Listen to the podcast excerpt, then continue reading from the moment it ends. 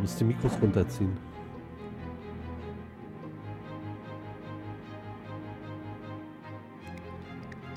The world is one big confusion. Are we in big city life and false values? Can strike wrong from the right path very quick?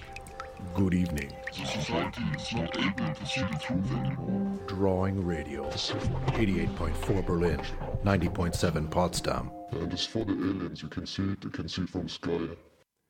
Einen schönen guten Abend, hier ist Drawing Radio 44. Ich begrüße im Studio an meiner Seite Thomas Miller. Die heutige Sendung äh, hat ein ganz wunderbares Thema. Wir befinden uns auf einem ganz äh, zauberhaftem Glatteis, denn Flakenberg hat äh, ungefähr im Oktober eine Nachricht im äh, internationalen Internet aufgefangen, in der angekündigt wurde, dass am 7. Dezember äh, dieses Jahres eine Theaterpremiere in Berlin stattfindet, nämlich Einsame Menschen von Felicia Zeller nach Gerd Hauptmann im Berliner Ensemble.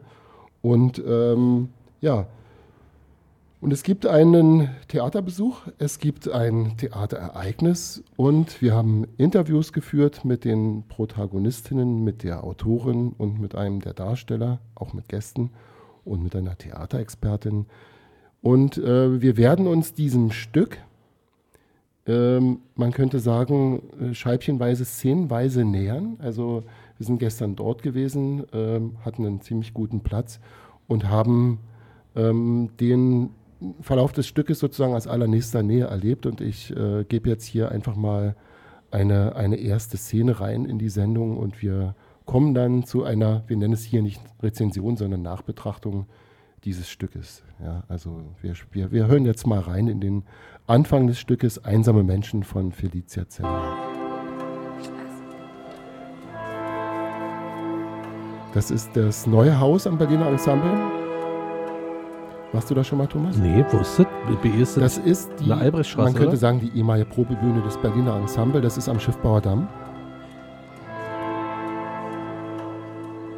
Und genau, wir befinden uns jetzt im ersten Akt, also vor dem ersten Akt des Stückes. Es ist ein richtig tolles Gebäude. Einfach nur etwas zu groß. Wie immer, du musst immer alles, was du immer eine Nummer zu groß. Ihr Frauen, ihr habt einfach keinen Sinn für Proportionen. Oder zumindest jedenfalls du. Ich will hier ja nicht alle. Ich mag Frauen. Ja, wir hören, Aber du, du musst, und das war schon immer so. Gehst du was an? wir hören Gerhard. Immer. Wenn du wüsstest, wie viele Menschen Die Titelrolle und jetzt Marie.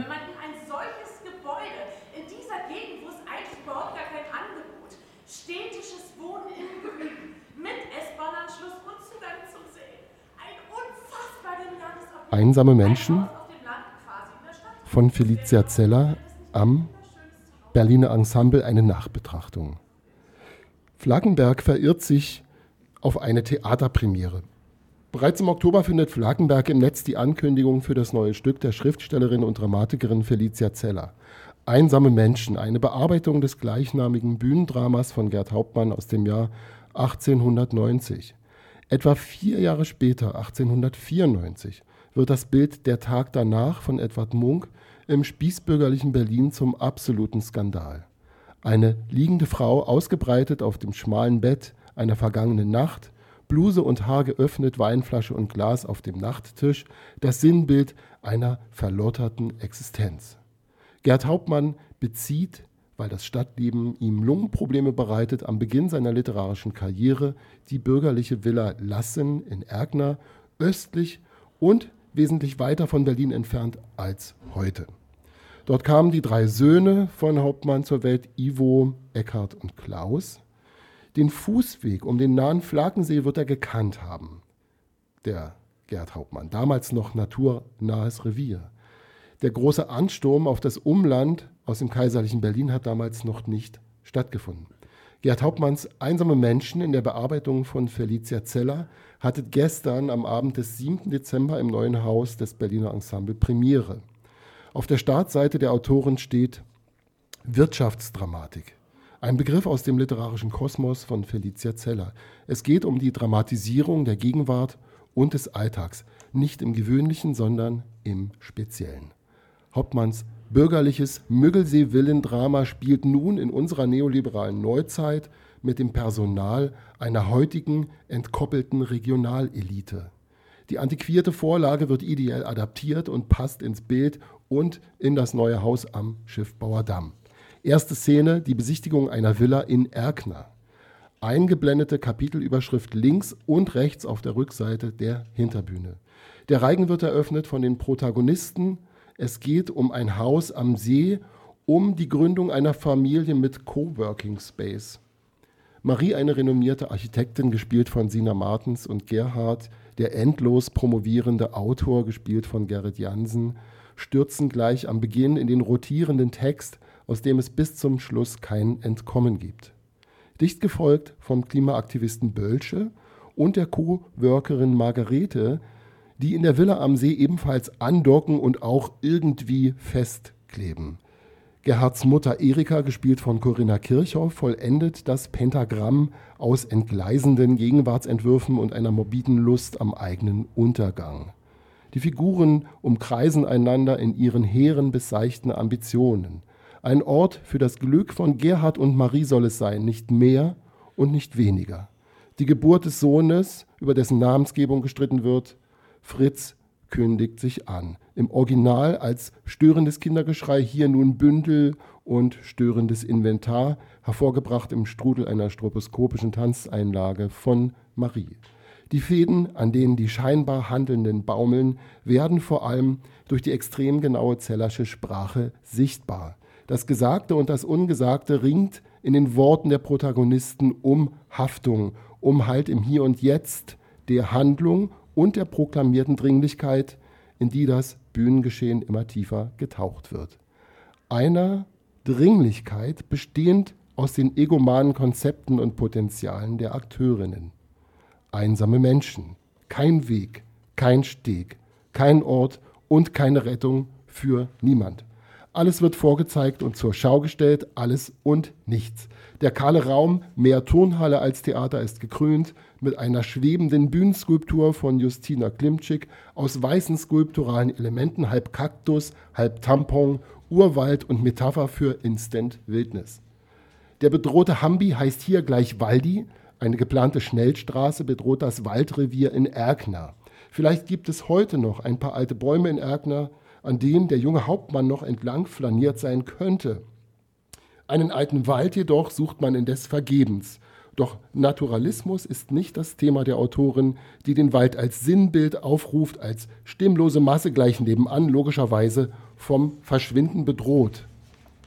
Das Stück beschwört jedoch spielerisch eine Randexistenz auf höchstem Niveau.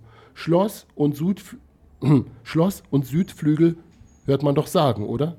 Gerhard, der zentrale Problemfall und genervte Hausmann, von der ersten Minute an wird ausgestellt als Sohn mit Hang zum Hören. Wir sehen, hören ein zugespitztes Lamento aus der letzten bürgerlichen Vorhölle am Flakensee, als Stand und Sinnbild für die Erosion der westdeutschen Erbmasse, die in Gestalt ausgehöhlter Stellvertreterinnen ausgiebig nachhaltige Haussanierung betreibt. Bölsche, ehemaliger Studienkollege und Hausfreund, betritt beschädigt und verletzt die Szene. Als Sinnbild der hilflosen oder als Sinnbild des hilflosen Helfers erscheint er als Heiliger und Witzfigur mit Gipsbein. Seine Statik aus einem Dreigebein mit Krücke und Motorsägen-Overall kommt permanent ins Wanken.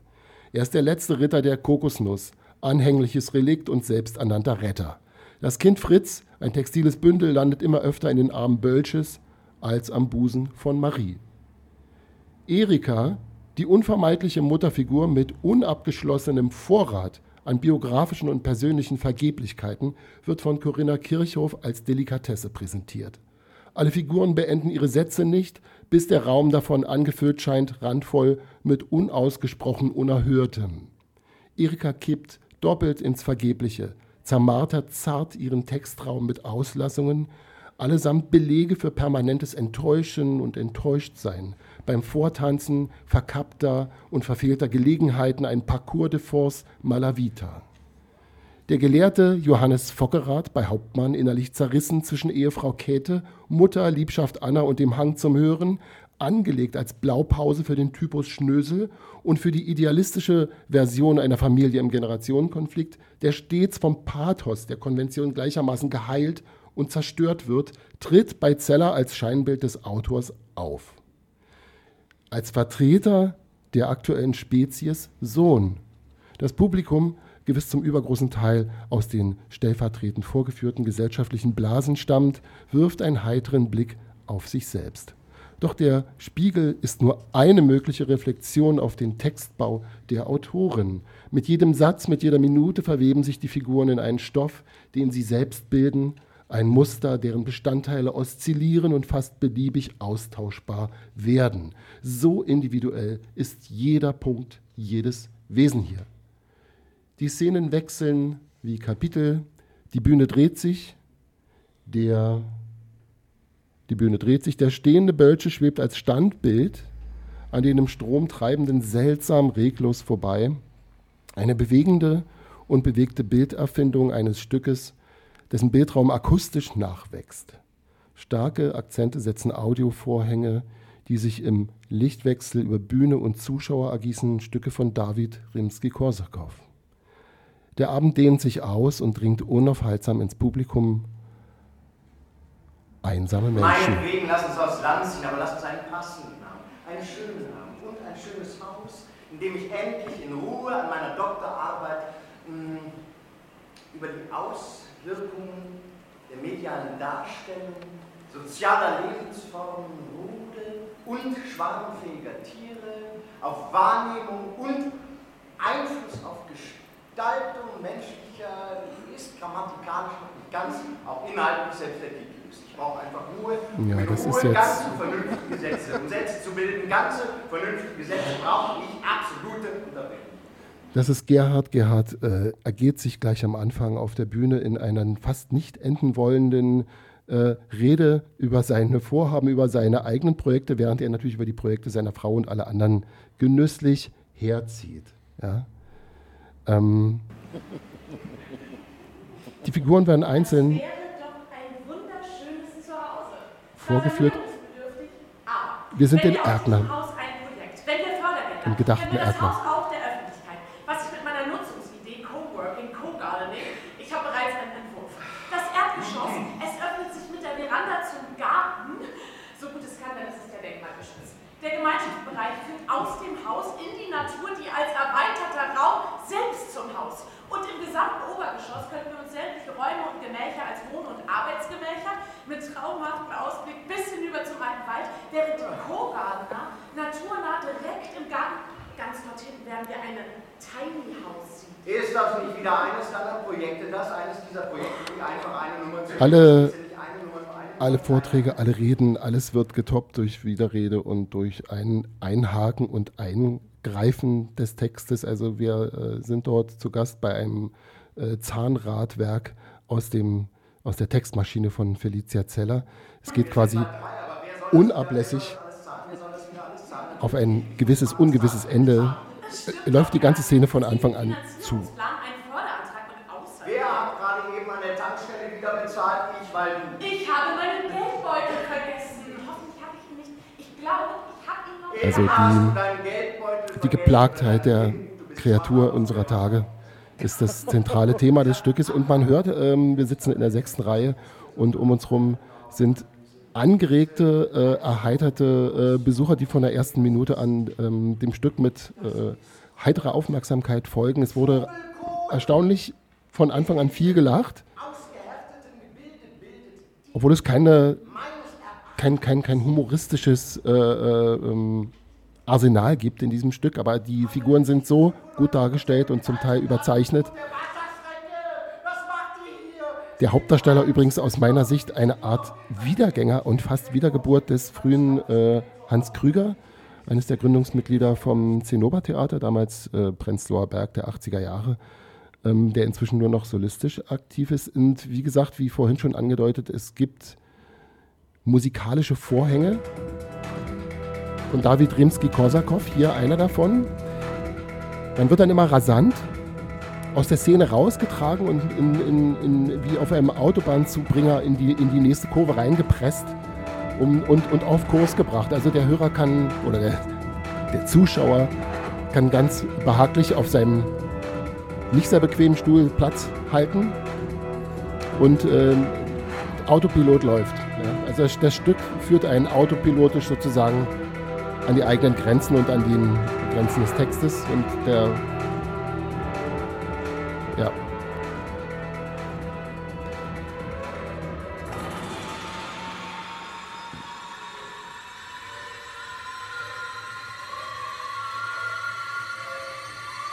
Kanntest du den Namen David Rimsky-Korsakow? Also Na, Rimsky-Korsakow. Nikolai, Nikolai Rimsky-Korsakow. Ich behaupte einfach mal, ich weiß es nicht. Entweder ist es äh, tatsächlich ein, ein Nachfahre ähm, des Komponisten aus dem 19. Jahrhundert oder äh, oder nicht. ich habe ich hab jedenfalls nachher noch, äh, werde ich die Webseite des Musikers kurz mit dir besuchen, wenn die Zeit bleibt.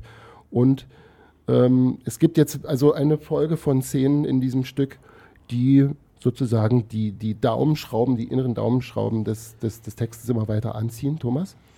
Ähm, werden die, wie, wie werden die Figuren dann, ähm, werden die vorgeführt? Werden Also die, der Raum- werden die, ähm, macht die sich lustig über die, ihre Figuren? Oder kann Jetzt- man, sind, sind die Sympathieträger oder findet man die alle als Vertreter des Neoliberalen schrecklich?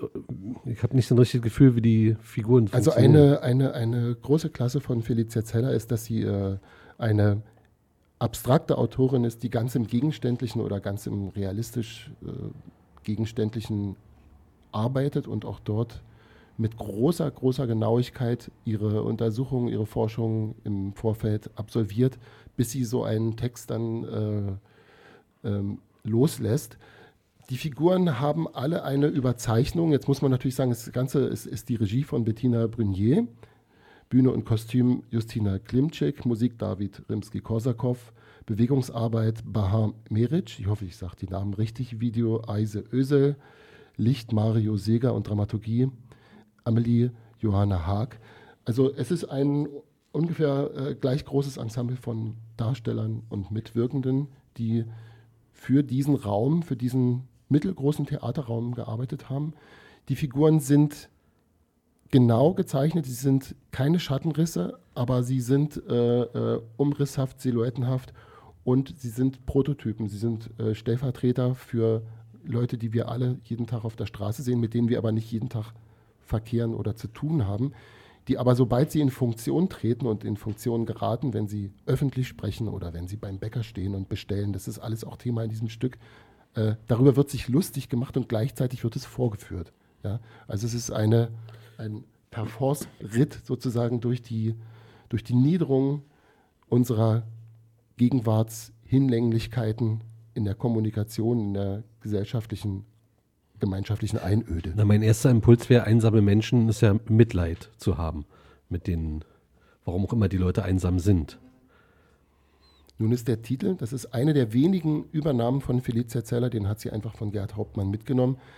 Während vor 130 Jahren im Stück von Hauptmann vermutlich wirklich das ungeheuer skandalöse oder vielleicht für die damalige Zeit neue war, dass man die bürgerliche Familie ins Wanken, ins Kippen bringt, ähm, dann ist das ja heute kein Thema mehr. Wir sind ja an, äh, wir stehen ja an ganz anderen Abgründen und das wird auch oder diese werden auch im Stück verhandelt. Ich habe dann übrigens im Anschluss an die Premiere die Gelegenheit gehabt, mit der Autorin über ihr Stück zu sprechen. Ich muss dazu sagen, natürlich, ich kenne Felicia Zeller. Wir sind uns schon, äh, das liegt schon einige Jahre zurück, an verschiedenen Orten in Berlin und übrigens auch hier in der Gegend äh, äh, begegnet. Ich schätze ihre Arbeiten und ihre Texte sehr, also ihre zugespitzte Sprache. Und ich, beziehungsweise Flattenberg, hat das große Wagnis unternommen, direkt nach der Premiere mit der Autorin des Stücks ins Gespräch zu kommen. Und ich gucke jetzt mal hier nach dem, ähm, nach dem Dokument dieses Interviews. Und zwar würde ich das jetzt einfach mal an dieser Stelle vor, vorspielen, ja. Mitredenzeiten, Frank. Dürfen wir im Hintergrund applaudieren? Frank, Wenn Sie ja, was sagen? Frank, Frank, komm, dann lass uns das. wir wenn, wir, wenn wir ernsthaft reden. Und, ähm, Moment. Wir haben dann eben noch Steht dir gutes Mikro? Also zum Beispiel, ähm, man, Tote, tote Katze. Szene rollt, ich rolle da zweimal durch die Szene mit der Drehbühne oder hüpft dann da hinten in, in, in, Bastian? in, in das Ding. Sehr gut. Sehr gut. Achso, Hallo. Freeze. Heute Premiere Einsame Menschen am Berliner Ensemble. Ich stehe mit der Autorin Felicia Zeller hier auf dem ungeheizten Hof des Berliner Ensembles und habe gerade, äh, ich glaube wirklich in diesem Jahrtausend zum ersten Mal diesen Bühnenort von innen betreten und in Aktion gesehen. Als erstes herzlichen Glückwunsch zu diesem Auftritt in einem der Berliner Welttheater. Und die Frage, die sich mir als Zuschauer aufdrängt nach diesem, nach diesem Perforce-Ritt durch diesen Text von dir, ich, ich sage du, weil wir uns kennen, ähm, die Frage, die sich mir aufdrängt, ist, mit welchem Werkzeug arbeitet die Autorin Felicia Zeller, um diesen Text vom Vorbild Hauptmann sozusagen von den Knochen zu schneiden und in diese Form zu bringen, die bühnentauglich im 21. Jahrhundert den Leuten derart um die Ohren fliegt wie heute Abend. Ähm, braucht es eine Art Schreibidylle für solche Texte? Hast du gerade Idylle gesagt? Ja. Okay. Ähm, ich dachte, ich hätte die Frage verstanden, aber das Wort Idylle hat mich jetzt. Äh, Ich weiß, dass es, ich weiß, dass es nicht zutrifft, aber ich muss diese Frage stellen. Na, ich habe äh, den Hauptmann studiert und äh, habe festgestellt, dass er oft sehr, sehr lange Dialoge schreibt, sehr detailliert und sehr, also die Situationen dort sehr genau beschreibt und dass die, Dialoge durchaus Längen haben und auch überhaupt gar nicht handlungstreibend sind. Und das ist so ein Element, was ich schon immer auch äh, äh, äh, benutze weil ich mich mehr für Haltungen von Figuren interessiere und ein bisschen weniger für Handlung. Aber jetzt habe ich durch, dieses, durch die Folie von dem Hauptmannstück, Einsame Menschen, gibt es ja schon. Äh, äh, das sind aber jetzt nur noch einzelne Sätze übrig geblieben und der Titel natürlich. Der war ganz gut.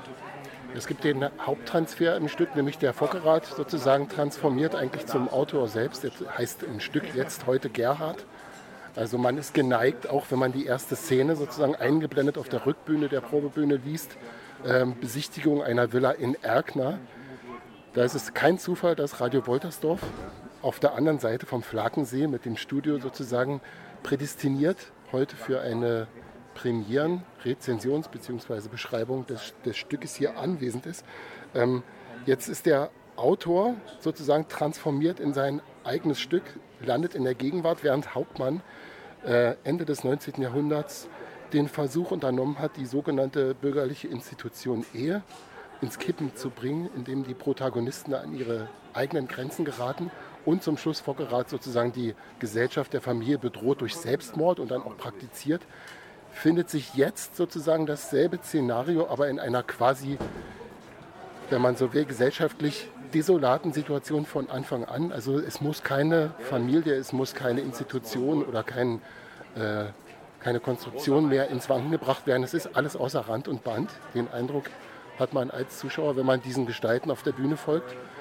Alle taumeln sozusagen in den Resten ihrer existenziellen Gegenwart.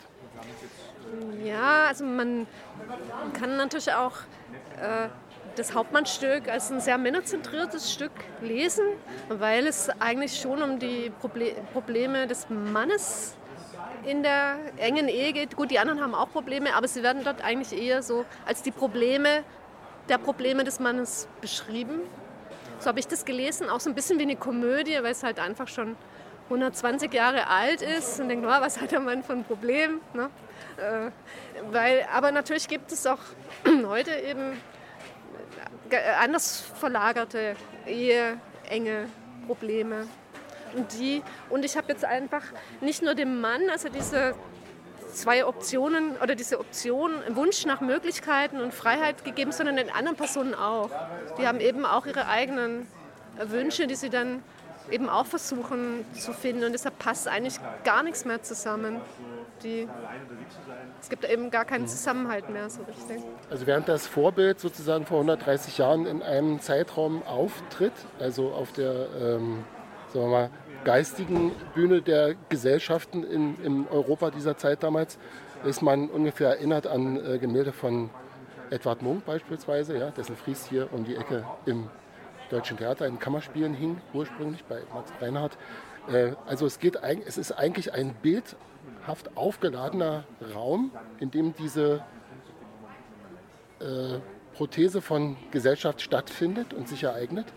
Und ähm, jetzt habe ich fast den Faden verloren. Eigentlich muss, muss sein, ja. Wir muss haben sein. hier den Faden. Ich mir das so gut Jetzt, eine, Ja, eine ja. zusammengehaspelte Gedankenkette. Einer ist sie jetzt habe ich mir gerade auseinander gesagt, ja, dieses jetzt gebrochen? nicht, jetzt, Jetzt. nicht, jetzt Unterbrich mich nicht, Frank. Jetzt, unterbrich mich nicht, jetzt nicht. Ja, Aber es du gibt natürlich, Ja ist natürlich auch die Farce über das, über das Künstlerdasein und der Künstler, also der Künstlermann, der in dieser hier eben Gerhard, äh, der exemplarisch vorspielt und vortont, die Unmöglichkeit des Bei sich Seins in einer offenen Gesellschaft, die auch noch im Privaten existieren soll. Ähm, es ist natürlich eine äh, Destruktion jeder Form von Nähe, die man vermutet. Und es wird auch gar kein Ausblick oder gar keine Ausflucht angeboten. Also es gibt eigentlich, während alle darüber reden, es muss etwas geschehen und es muss etwas gerettet werden, gibt es nicht die geringste Möglichkeit, dies zu tun. Das wird ganz klar in dem, in dem, in dem Stück. Ähm, das wird mit Humor und mit Schmackes vorgetragen. Ähm, gäbe, es, gäbe es irgendwie einen Ausblick, der dem Betrachter oder dem Zuschauer nach diesem Stück vorschweben möge? Nein. Es ist auch äh, nicht nur es ist auch eine kleine Kreuzung zwischen diesem Text, Adapt, The Great Adaption heißt es, glaube ich, auf Englisch, äh, von Jim Bendel und dem Hauptmann. Und da geht es auch darum, dass es keinen Ausweg mehr gibt, aber eben die Möglichkeit, sich anzupassen. Das ist aber, kommt jetzt in dem Stück eigentlich nur ein bisschen vor. Ne? Der zentrale Satz heißt ja auch, manchmal wache ich morgens auf und denke ganz präzise, scheiße die Welt. Eine letzte Frage noch. Vielen Dank erstmal an dieser Stelle. Ähm, das Stück spielt am östlichen Berliner Stadtrand, also da ist es jedenfalls verortet, auch wenn man liest, Erkner, Besichtigung einer Villa. Welche Rolle spielt bei der Betrachtung dieser Jetztzeit Gesellschaftsprothese im Stück der Blickwinkel aus einer, man möchte sagen, äh, aus der Erbmasse der westdeutschen Sozialisierung im Hinblick auf dieses Figurenensemble? Ich kann jetzt nochmal auf den Hauptmann referieren. Es ist ja Hauptmanns autobiografisches Stück. Ich spreche Schwäbisch, jetzt muss man eine abbrechen. Ja, Das ist nochmal. das autobiografischste Stück von Hauptmann. Äh, Und äh, seine Ehefrau hat sich ja dort äh, wiedererkannt in der Rolle.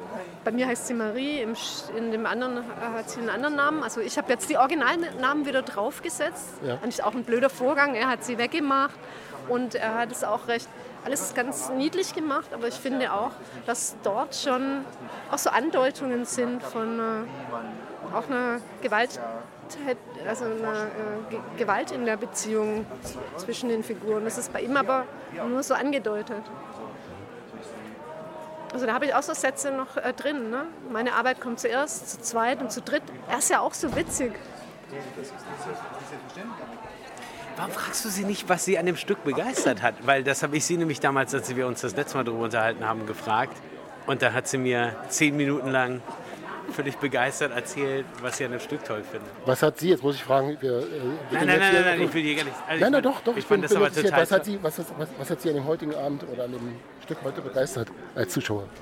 Äh, die Autorin, offensichtlich. Äh, nein, die tatsächlich dazu in der Lage war, halt äh, diesen durchaus schon etwas im Original älteren Stoff äh, in einer Art und Weise hier zu verarbeiten, der ganz andere Zugänge ermöglicht hat. Die Art und Weise, wie sie halt mit den, mit den Dialogen gespielt hat, das gezielte Weglassen von, von Teilen der Dialoge, die einen immer wieder haben stocken lassen, war, war beeindruckend, weil es halt die, die Störungen in der Kommunikation halt als auf Seiten des Autors schon in einer Art und Weise weggelassen hat, dass der Regisseur eigentlich kaum noch was machen musste. Also ich fand das sehr beeindruckend. Bravo. äh, brava. Vielen Dank. Ja, ein Dezemberabend hier, Berliner Ensemble, Berlin Mitte. Ich hatte den Schauspieler noch gefragt. Das ist Oliver Kraushaar. Ja, noch schick. Soll ich ihn mal holen? gerne. Ja.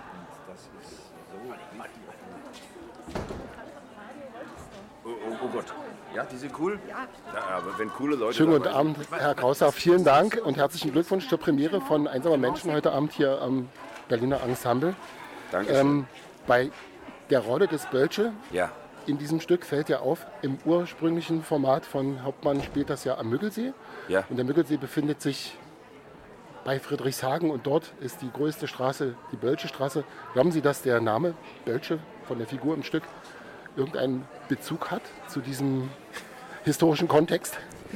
Ich bin mir sicher, äh, über die dramaturgischen äh, Komplikationen des Ganzen ähm, fühle ich mich gar nicht befugt, weil die äh, so, ein, so, ein, so einen Horizont aufmachen, den ich tatsächlich jetzt mit meiner armseligen Arbeit, die ich da oben auf der Bühne versuche zu tun, indem ich die, versuche, die Leute zu unterhalten, dass ich den nicht so sehr beachte, wie mehr die Unterhaltung der Leute und das, was an wunderbarem Text ähm, mir zur Verfügung steht, das an den Mann zu bringen. Vielen Dank.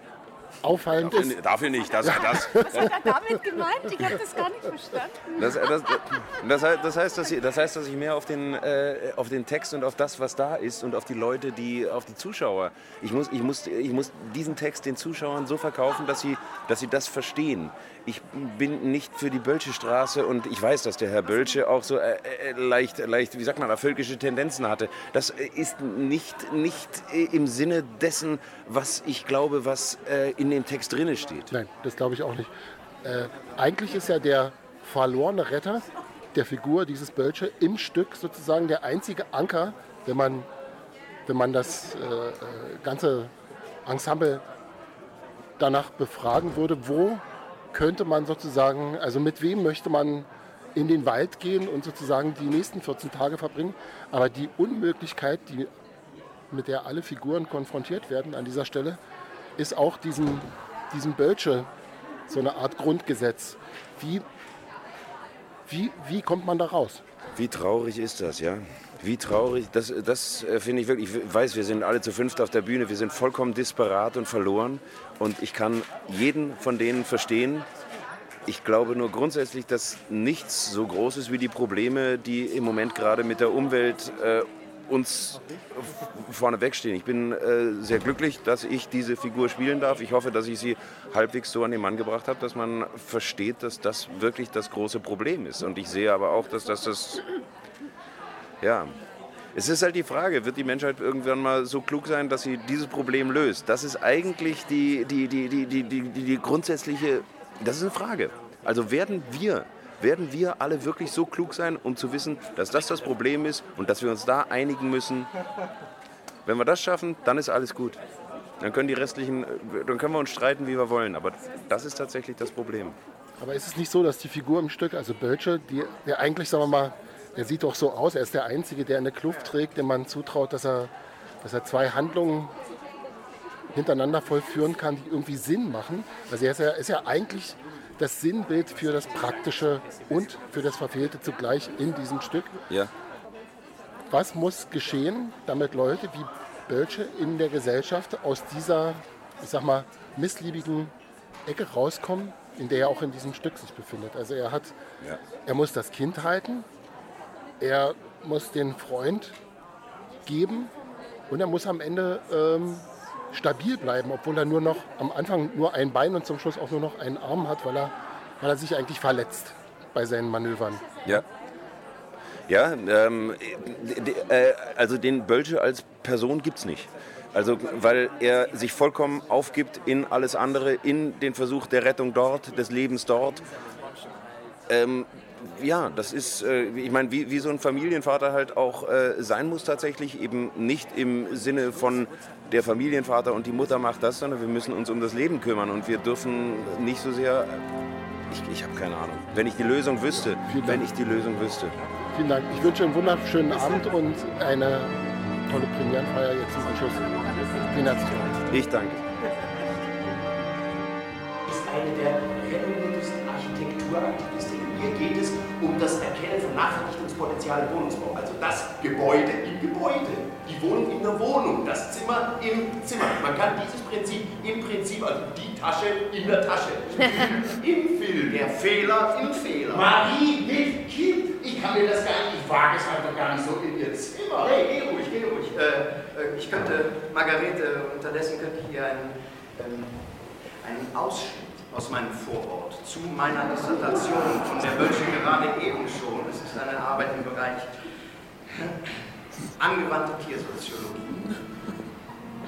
Die Erhaltung von Lebensräumen, Rudeln, Er verschont wirklich niemanden, als gäbe es hier nichts Wichtigeres. Dabei sind wir gerade auf diesem Planeten. Unser lieber Wölsche, Marie und er, die beiden können stundenlang labern, labern, labern. Besonders wenn sie wieder ihr Lieblingsthema, äh, der kurz bevorstehende Weltuntergang,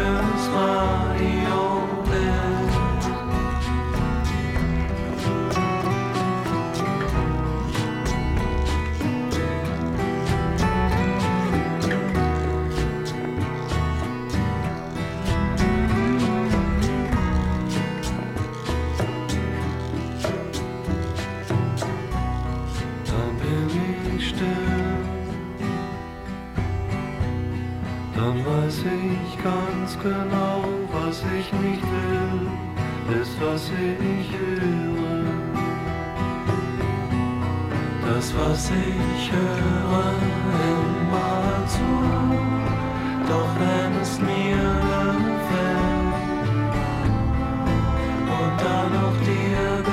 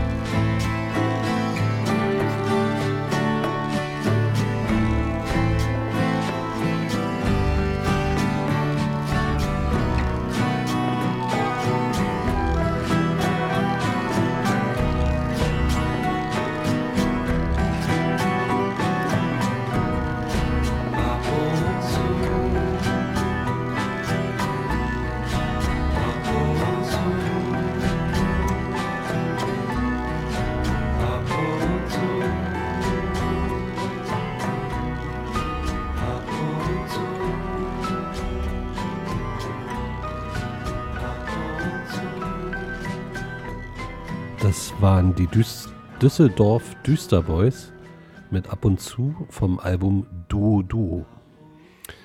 Ja, vielen Dank, lieber Thomas. Wir haben jetzt einen Einblick bekommen in das Stück Einsame Menschen. Gestern hatte es Premiere am Berliner Ensemble.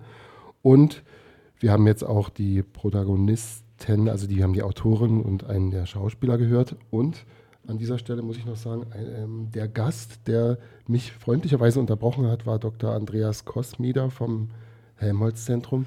Äh, Grüße an die äh, Interviewpartner auch an dieser Stelle.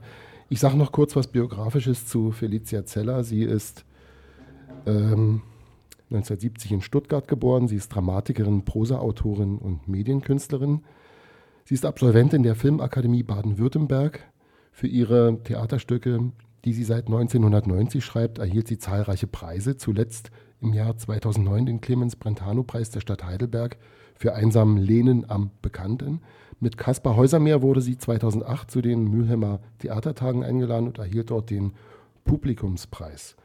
Auf der Mülheim-Seite Nachtkritikstücke finden sich aus Anlass dieser Wettbewerbsteilnahme ein, findet sich ein umfangreiches Zeller-Dossier sowie ein Auftritt der Autorin in Bild und Ton. 2011 erhielt Zeller für Gespräche mit Astronauten ihre zweite Mülheim-Einladung.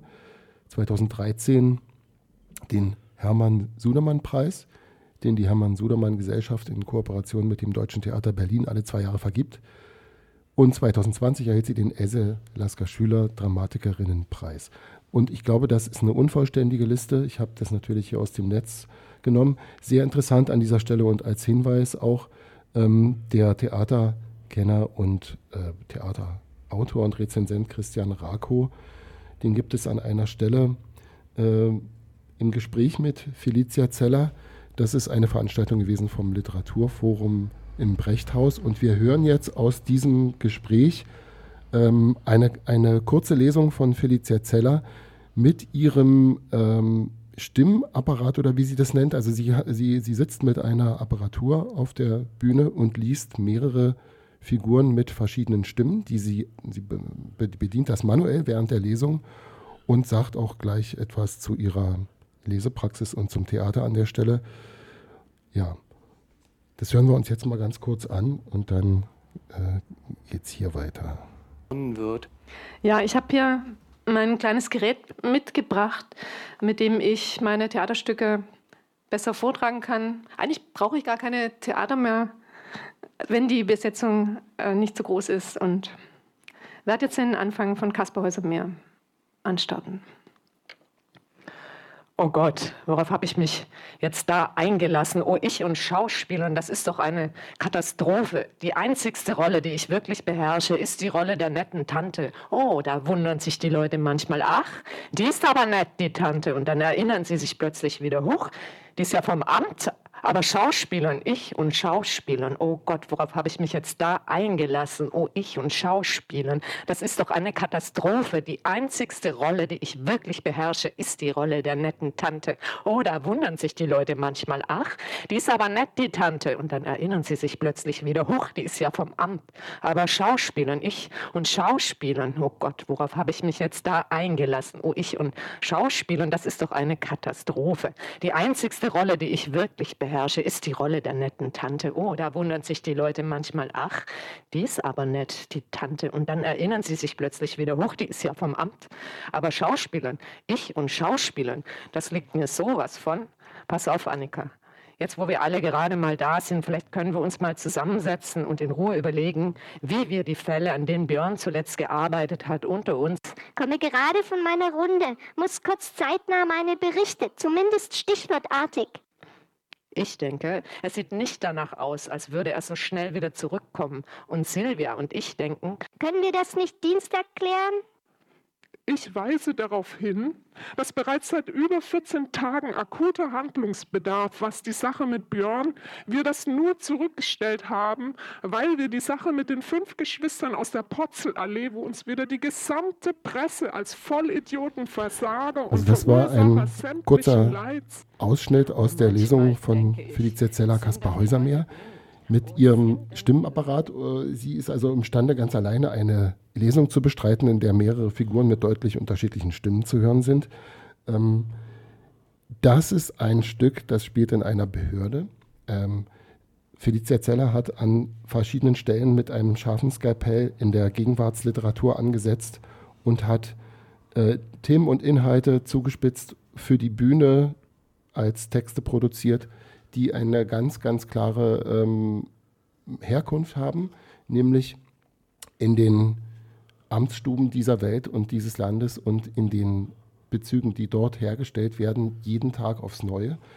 Und äh, Felicia Zeller hat das auf hochgradig ähm, besondere Weise dramatisiert und ähm, andere haben das auf, auf die Bühnen geschmissen. Übrigens an dieser Stelle auch ein Gruß an Christina Friedrich, die hier schon im Studio saß. Sie ist, glaube ich, äh, sie hat eines der ersten Stücke von Felicia Zeller, was in Deutschland auf eine Bühne gekommen ist, nämlich Bier für Frauen, hat sie, glaube ich, die Urführung Regie gemacht. Und in einem Gespräch, erinnere ich mich, war sie äh, zu, damals selber teilweise konsterniert über die, ähm, ja, über die äh, Praxis dieser, in, in, innerhalb dieser neuen Texte. Ähm, jetzt lösen wir uns ein ganz klein wenig von dem äh, Vorgang des Theaterstücks am gestrigen Abend. Allen Beteiligten von an dieser Stelle nochmal herzliche Glückwünsche und danke für die Gespräche und für die Gelegenheit, äh, gestern anwesend zu sein. Eigentlich war das ein, äh, man könnte sagen, ein, ein, ein Testlauf. Ja. Flackenberg hat ausprobiert, was passiert, wenn Radio Woltersdorf ans Berliner Ensemble, also ein großes Theater in dieser Stadt, eine E-Mail schreibt und sagt, wir brauchen eine Pressefreikarte für ein Stück. Da hat er noch überhaupt nicht darüber nachgedacht, dass er eventuell verpflichtet ist, dann auch was dafür zu tun. Er wollte einfach nur umsonst ins Theater und in eine ausverkaufte Premiere von einer Schnorrer. von einer befreundeten Autorin. So, ja. Und, ähm, und, und wie der Zufall will, wurde das Ganze äh, freundlich bearbeitet und auch beantwortet von der Abteilung im Berliner Ensemble, die für den Kartenverkauf und für diesen ganzen Öffentlichkeitskram zuständig ist. Und dann kam die Anfrage, wann und zu welcher Zeit und wo äh, die, ja, die Rezension oder was auch immer, warum, warum, also Pressekarte, ja, wann das kommt. Und das ist letzten Endes auch ein Grund, warum wir jetzt hier sitzen und uns ein wenig vertiefen in die ähm, Text- und Theaterwelt der sehr geschätzten Du hättest doch einfach die Kritik von Nachkritik vorlesen können. Ähm, wir haben festgestellt, es sind natürlich heute, also gestern schon im Vorfeld, als ich mit dem Auto hingefahren bin, haben sich mehrere merkwürdige Sachen ereignet. Eine interessante Sache war, äh, dass zum Beispiel auf Deutschland, nee, auf, auf RBB Kultur gab es ein Gespräch mit einer der Protagonistinnen. Und zwar die Schauspielerin, die die Margarete spielt, nämlich die Nina Bruns, war im Gespräch mit einer Journalistin vorher und hat, was ich merkwürdig fand, ganz kurz vor der Premiere sehr emotional Auskunft gegeben über das Stück. Dann habe ich mir gedacht, Moment mal, Moment mal, man muss doch die Leute jetzt hier kurz eine Stunde vor dem Stück in Ruhe lassen und nicht vorher quälen, in der Hoffnung, natürlich, ich nehme an, das Gespräch, wie man immer so wurde, vorher, vor der Sendung aufgezeichnet. Ja. Also möglicherweise war es nicht live, obwohl es sich doch so angehört hat wie ein Telefongespräch und das war es wohl auch. Dann sind mir lauter Nachrichten zugeflogen, die ich zum Glück nicht wahrgenommen habe, weil meine, ähm, ich hatte eine zweite Karte allerdings für teures Geld besorgt für die ähm, Theaterexpertin Ines Bode und Theaterleiterin aus Strausberg, die andere Weltbühne. Äh, das war eine Karte, die hat weit über 2900 Euro gekostet, ganz selbstverständlich, weil es ja eine Berliner Premiere war. Aber mir war das natürlich wichtig, nicht alleine dort in der sechsten Reihe zu sitzen auf Platz 7, sondern dass Platz 8 auch besetzt ist von einer, also wenigstens von einer Person, also nicht jetzt von mir oder Flagenberg, sondern von jemandem, der sich mit der ganzen Situation auskennt und eventuell sogar, da kommen wir vielleicht noch dazu, etwas äh, ähm, quasi Fachliches nur durch Anwesenheit beiträgt. Ähm, Man hat sie lachen gehört. Ja, und die, jedenfalls meine, meine Gästin des gestrigen Abends, schickte mir, und zum Glück habe ich die Sachen nicht gelesen, sie war dort viel zu früh an dem Theater, weil sie kam gestern aus irgendeinem anderen Zusammenhang und war fast eine Stunde zu früh dort und sah plötzlich lauter Leute, die sie persönlich kannte aus ihrem engeren Freundeskreis im großen Haus, also nicht auf der, im neuen Haus, auf der ehemaligen Probebühne, sondern im großen Haus und dachte, sie sind alle zum selben Stück verabredet. Das heißt, sie war schon im großen Haus drin was natürlich eine halbe Stunde früher beginnt. Und mir wurden lauter Nachrichten geschickt, dass das alles früher beginnt. Also, wenn ich das bekommen hätte, hätte ich wahrscheinlich im total gemächlichen Vorweihnachts, so, so kam es mir gestern vor, Vorweihnachtsverkehr in den Berliner schwarz-nassen Straßen, ja, hätte ich wahrscheinlich äh, äh, uncool reagiert und wäre irgendwie auf den Bürgersteig weitergefahren oder irgendwie sowas, weil ich hatte ja einen Parteiauftrag.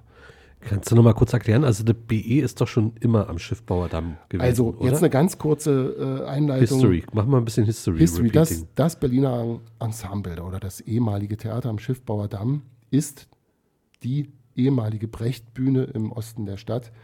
Brecht aus dem Exil kommt, hat dieses Theater quasi, es wurde ihm in den Schoß gelegt, um dort für Ostberlin, für den neuen Teil des Deutschland, was damals entstand, sozusagen nicht nur Theater zu machen, sondern Gegenwartsliteratur mit zeitgenössischem, ganz hohen Anspruch, aber eben auch auf Linie. Ja.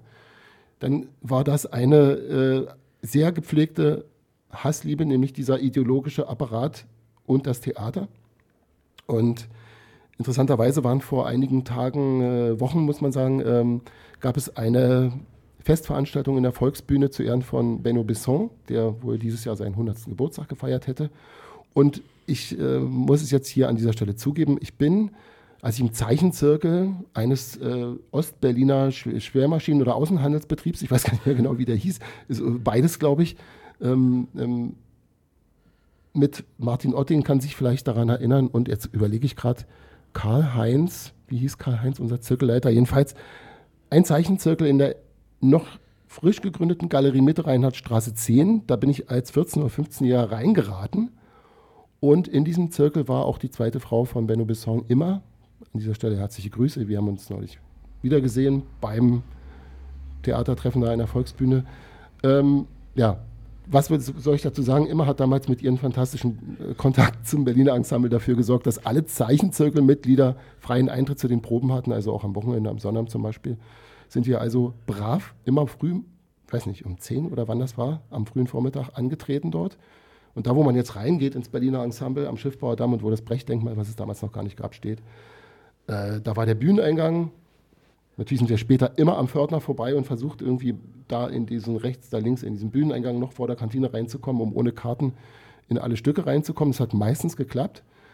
Und wir haben uns dann auch selber irgendwelche Kulturausweise gedruckt und ausgestellt, äh, mit denen wir sowieso überall in Berlin dann freien Eintritt hatten. Das ist ja wie jetzt, oder? Mit dem Radio. Ja, ja, ja, genau. Also das ist auch irgendwie eine, eine, eine, eine Form von äh, Gewohnheitsrecht, was man gar nicht so schnell außer Kraft setzen kann. Ja. Und so bin ich damals ins Berliner Ensemble gelangt und habe äh, die Proben zum Beispiel zu Thuis und der Kongress der Weichspesser gesehen. Damals noch Intendant war damals Wegwert und äh, ich erinnere mich an interessante grandiose Probenszenen und auch an Generalproben, die von den Brechterben geschreddert wurden. Durch plötzliches Eingreifen von Text bis Requisite. Also, das waren natürlich für uns Jugendliche damals fan fantastische, durch nichts zu ersetzende Erlebnisse. Also ganz anders als sowieso Theater, was man geliebt hat. Also Theater. Große Nähe, große Theater Nähe. im Theater. Theater also Theater. Theater, Theater. Und gestern natürlich hatte dieser Besuch des, äh, ich sag mal, uns läuft die Zeit davon. Was, was, was lässt du mich denn hier ins Garn? Was, was, was lässt du mich denn hier ins Garn reden, lieber Thomas? Ich, ich habe bloß gefragt, ähm, wie, wie, die, wie die Raumsituation ist dort, die, weil du immer von der neuen neu, Bühne sprichst. neu, alles ganz Alles neu. neu, okay. Alles ganz neu. Die Kantine auch, da war ich zum ersten Mal drin. Natürlich kein, äh, also nichts wiedererkannt, weil nichts mehr.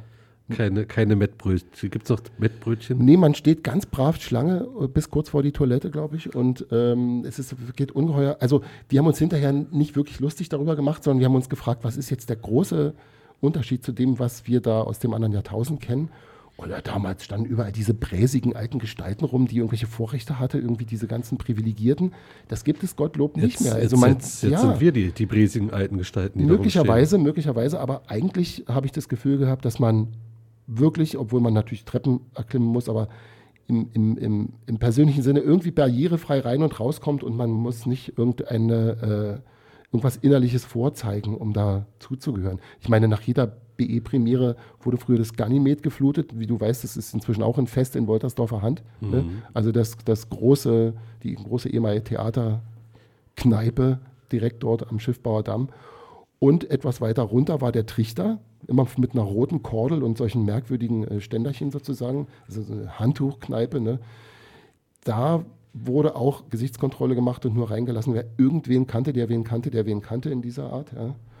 Und da haben sich aber auch äh, tolle Sachen zugetragen, weil natürlich die ganzen besoffenen Schauspieler hinterher dort nicht aufgehört haben, Zu spielen, zu, zu performen. spielen und zu performen. Genau, jetzt läuft uns die Zeit davon. Was hast du da noch ähm, in deinem in meinem Portfolio. Ich jetzt, ich hätte jetzt noch ein äh, Interview gehabt mit der Theaterexpertin aus Strausberg. Das würde ich jetzt mal an dieser Stelle weglassen. Wir kommen bestimmt noch darauf zurück und würde jetzt lieber ein, ähm, den Abend noch in diese, ein, ein, ein wenig in diese Stimmung tauchen, in, in, in der ich ihn versucht habe, auch, auch zu verorten. Ich spiele jetzt mal zum Schluss von Javier Segura Malaugenas 2.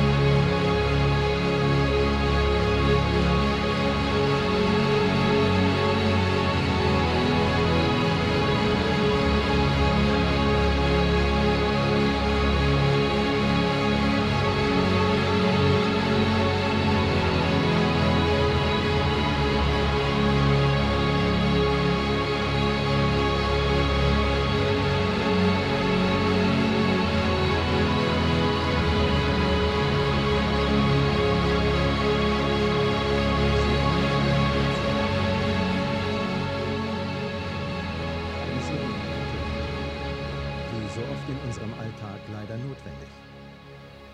Häufigste Ursache, ein Brand ist ausgebrochen. Das Auf- und Abschwellen der Sirene ist akustisch allen Bürgern bekannt.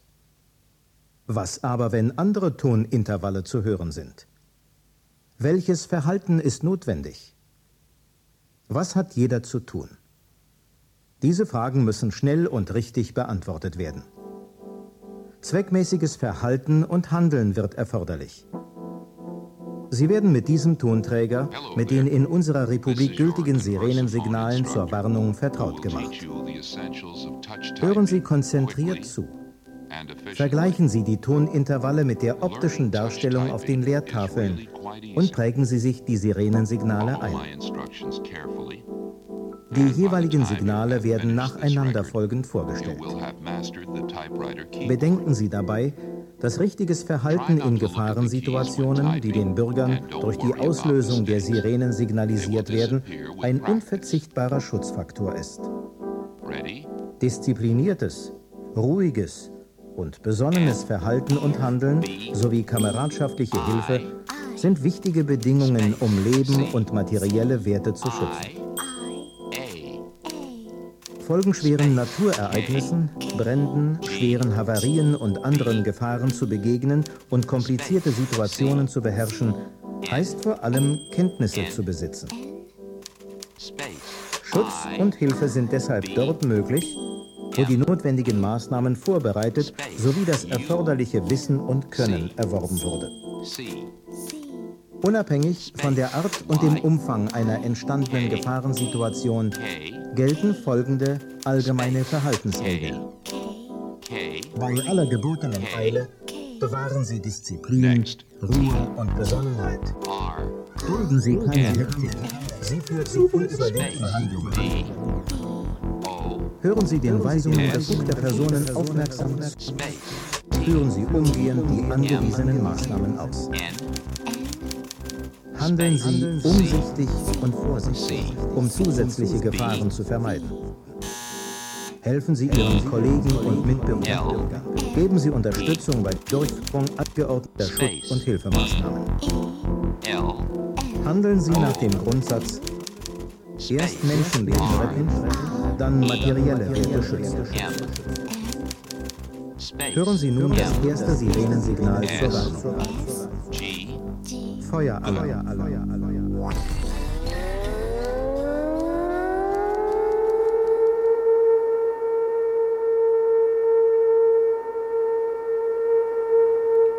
Ja, wir verabschieden uns an dieser Stelle von unseren Hörerinnen und Hörern auf 88.4 in Berlin, auf 90.7 in Potsdam, bei Radio Slupfurt und allen anderen angeschlossenen Rundfunkanstalten. Danke, lieber Thomas Miller, für die Begleitung durch diese Sendung. Und wir übergeben jetzt sozusagen in die Hände von Pi Radio vom Abendmagazin. Ach nee, heute ist gar kein Abendmagazin. Also, wir grüßen unsere Kolleginnen und Kollegen bei Pi Radio. Gute Nacht. Wir hören uns wieder hier in vier Wochen. Gleiche Stelle, gleiche Welle. Bleibt gesund, liebe Leute.